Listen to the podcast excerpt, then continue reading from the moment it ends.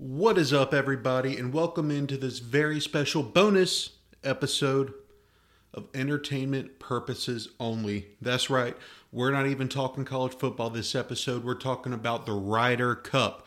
I told you last episode this might be coming, and it was tough to squeeze it in, I'm going to be honest with you, but hey, I'm here for you guys. I'm here to serve the people.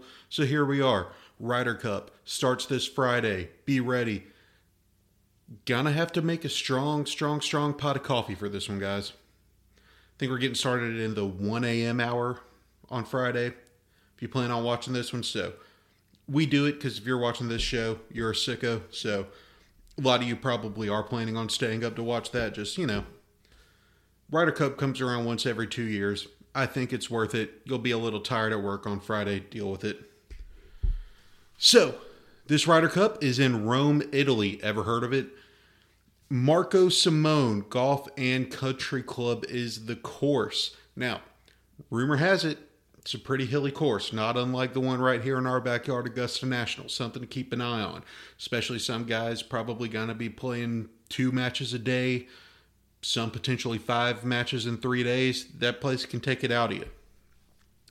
Now, what makes the Ryder Cup so great? Obviously, for those of you who just have no idea, it's a team golf event where it's Team USA versus Team Europe. If all the best golfers from the United States and from Europe, uh, they play match play team events. And how it works is so it goes Friday, Saturday, Sunday. On Friday and Saturday, there will be four matches that are four ball and four matches that are foursomes. Four ball means each player plays their own ball, and these matches are two versus two, by the way, so two Americans versus two Europeans.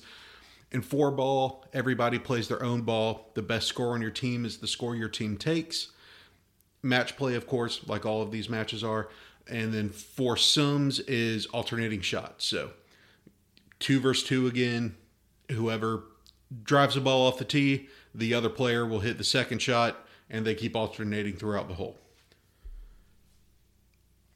there are eight matches on Friday, eight matches on Saturday, and on Sunday there will be 12 matches that are all singles.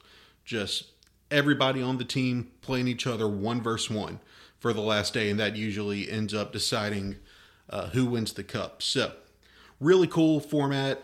Really, the Sunday is just really awesome when it's just one versus one, mano y mano nothing better than that. It's always really fun. If you haven't seen it, or even if you haven't watched it since it came on that day, it's worth a YouTube.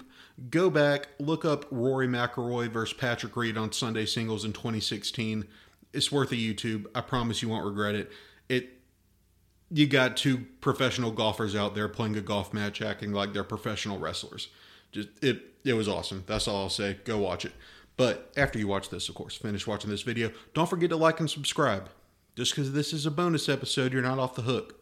Like the video, hit that little thumbs up down there, subscribe to the channel if you haven't already.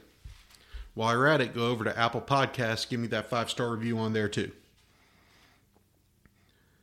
So, Ryder Cup is great because 99.9% of the time you're watching golf, it's an individual sport, right? There's no team aspect to it other than the players working with their caddy throughout the tournament. And one of the things we love about sports should be all star games. Think about it. It's all the best players getting together to play a game with and against each other. Should be great, right? It's not usually in football, basketball, baseball, hockey, because they don't care about those games. They're exhibitions, nothing to them. The Ryder Cup, it's more or less an all star game where the participants care about it more than they care about the championship of their own leagues. That's why it's awesome.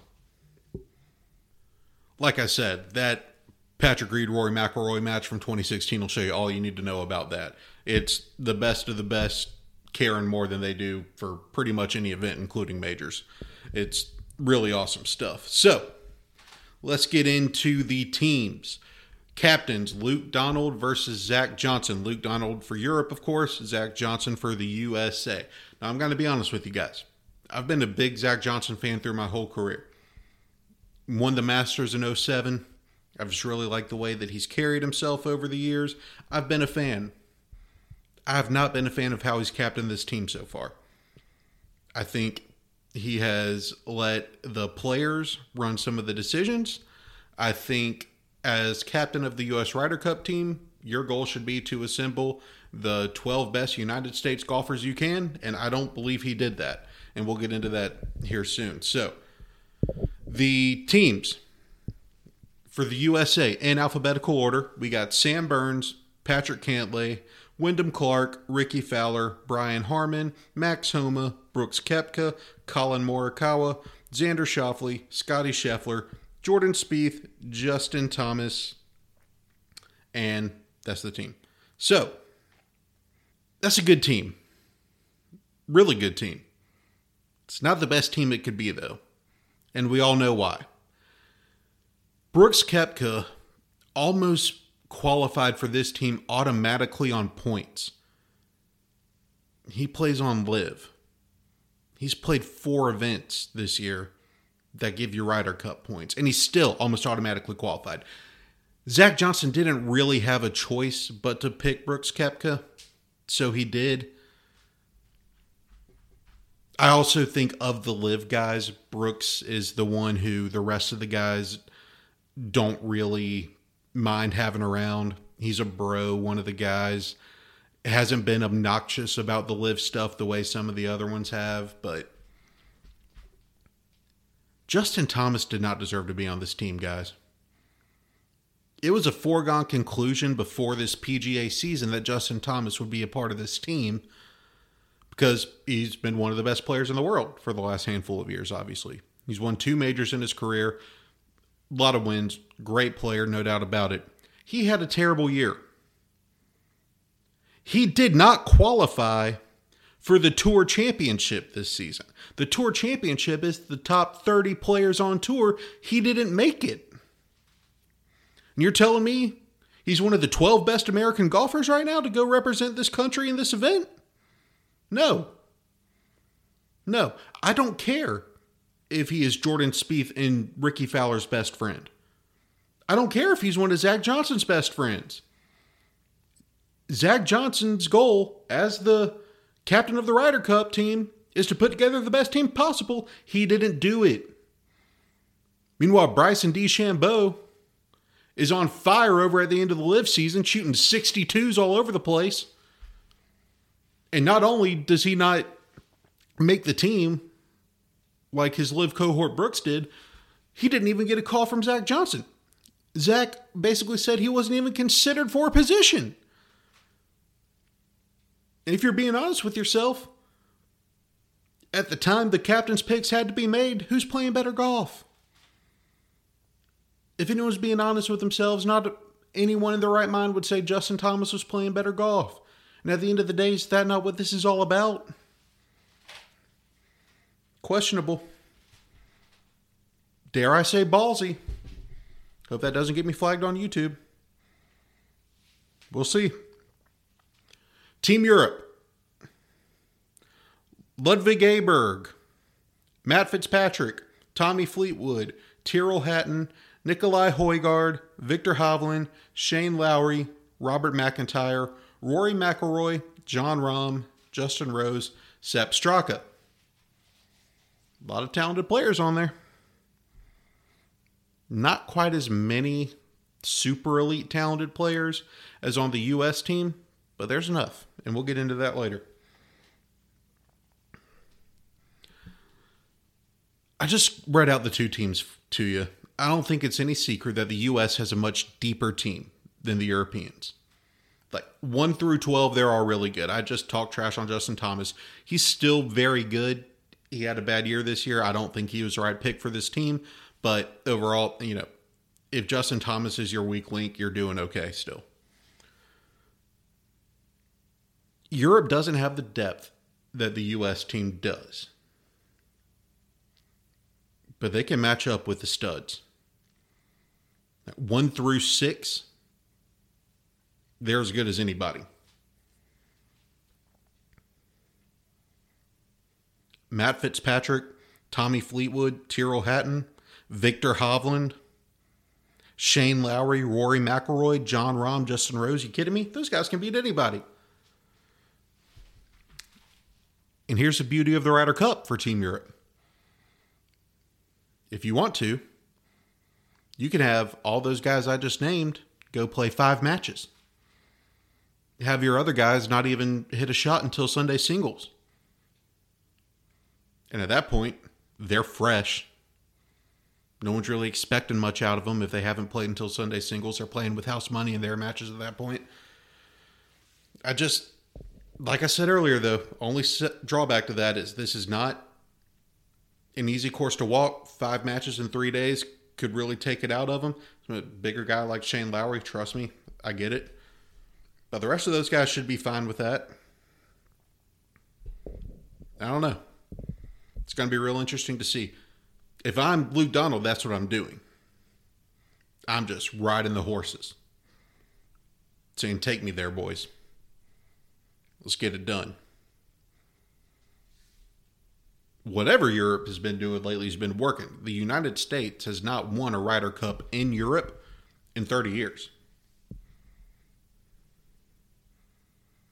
That didn't stop Wyndham Clark from talking some trash. Now, Wyndham Clark, most of you probably haven't heard of him until this PGA season. He won one event, I think it was a smaller event, and then he won the US Open. Sort of outlasted Rory McIlroy in that US Open. Wyndham Clark's feeling himself a little bit. He said, Yeah, Rory's one of the best in the world. But I look forward to playing against him and I expect to win. Again, don't, if it comes down to it, you have to say something. Of course, you're going to say that you expect to win. Like, don't blame him for that. But just why say it? You know? Why poke that bear? It's like when Abe Ancer did the same thing to Tiger Woods a few Presidents Cups ago. Like, dude, why? Because that's not like if both of you play your A game, Wyndham Clark, you're not beating Rory McIlroy. You played your A game that U.S. Open. He played maybe his B game, and you beat him by one stroke.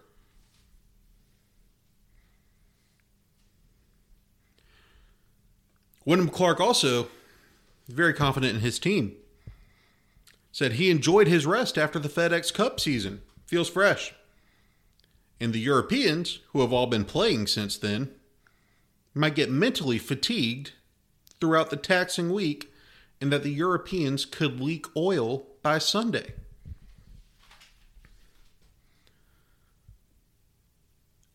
I'd be okay if Jordan Spieth, Brooks Koepka, Scotty Scheffler, heck, Xander Schauffele was saying this. Wyndham Clark, nobody outside of your immediate family has known who the heck you are for a year. Who are you? Why are you doing this? Like, what gives you the right to go over to Europe at their house and just start talking trash to them? You haven't accomplished anything. You won a major this year at the LA Country Club. That's a Mickey Mouse US Open. Yeah, I said it. Now you're coming over here acting like Coach Prime. I just don't get it. What the Europeans got embarrassed at the last Ryder Cup two years ago, Whistling Straits. The U.S. won 19 to 9. You don't think since then they've been doing everything gearing up towards this Ryder Cup, and you're just gonna come over here, Mister Wyndham Clark, Johnny Come Lately, and just throw down the gauntlet like that? Again, I'd be fine if one of the horses said it. Wyndham Clark, you ain't that. Based off what I've said so far, I now fully expect Justin Thomas and Wyndham Clark to win five points each in this Ryder Cup, by the way. But that's how my football picks have gone so far this year on this show.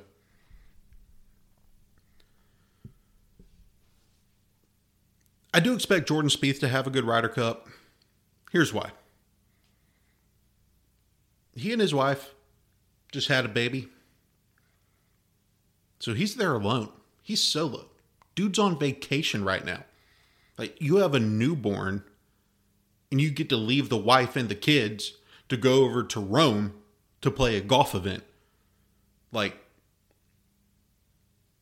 the fact that the Ryder Cup is your only responsibility this week compared to what it could be back at home, dude is living. He's going to go 4 and 1 this week, I think. All right. Got a few graphics for you. Water break.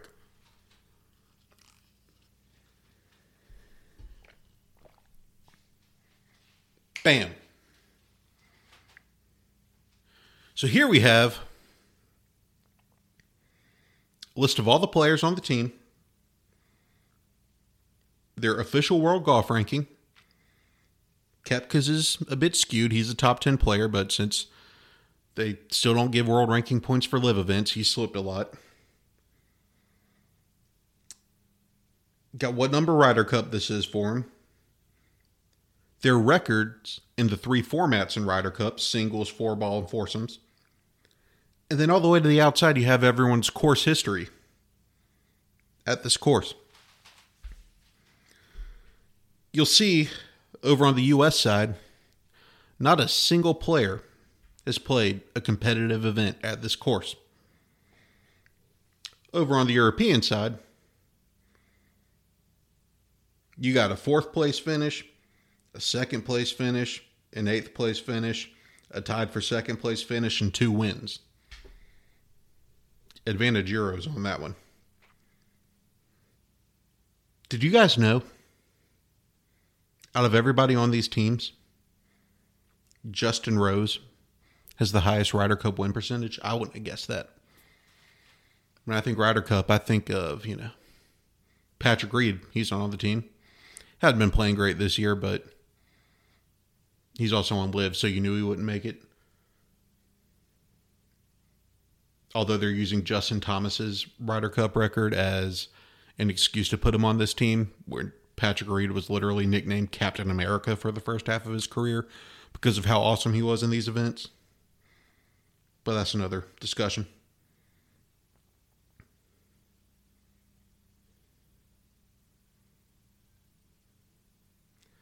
Looking at looking over here, guys. I don't know. I don't know. Seems to lean toward Europe. Bam. These greens are bent grass greens. Okay. And here we have all the players in the event ranked by how they putt on bent grass greens. As you can see, the top four players on bent grass greens are European.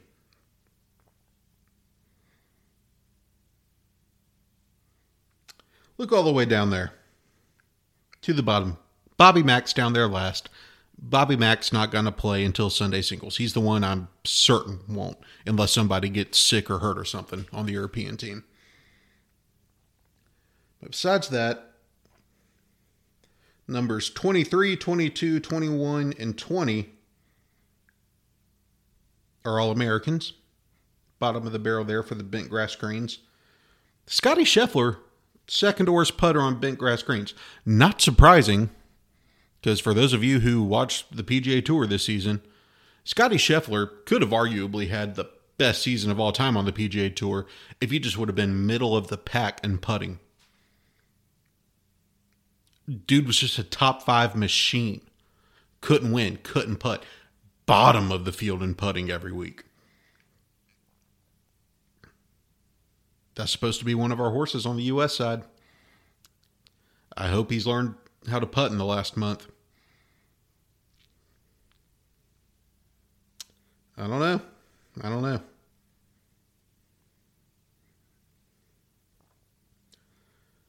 The odds wouldn't be entertainment purposes only if we didn't talk about the odds. USA is a minus 140 favorite. Europe is plus 110. That's to hoist the cup. Now, that's an important distinction. Because, like I said, there's 28 points on the board. You got to get 14 and a half to win. If it's a 14 14 tie, the USA retains the cup because they currently hold it. So, USA wins it with 14 points. Europe has to get to 14 and a half. probably won't come into play, but you never know. But even so, I think the USA is favored more than they should be here. Minus 140 versus plus 110. Sort of tipped it off already, but here's my pick. Pains me to do it. I take no pleasure in doing that, but I got to call it like I see it. USA hasn't won a Ryder Cup in Europe in 30 years, like I said. I'm just not getting the vibes from this group that they're going to be able to break that streak. I feel like Europe wants it more. I think Europe's taking it more seriously. I think Europe wins this thing by more than three points. Hope I'm wrong. I'm a red blooded American like the rest of you are. But I just don't see it with this team. Sad. We'll see. Thanks for hanging out. Bonus episode of Entertainment Purposes Only.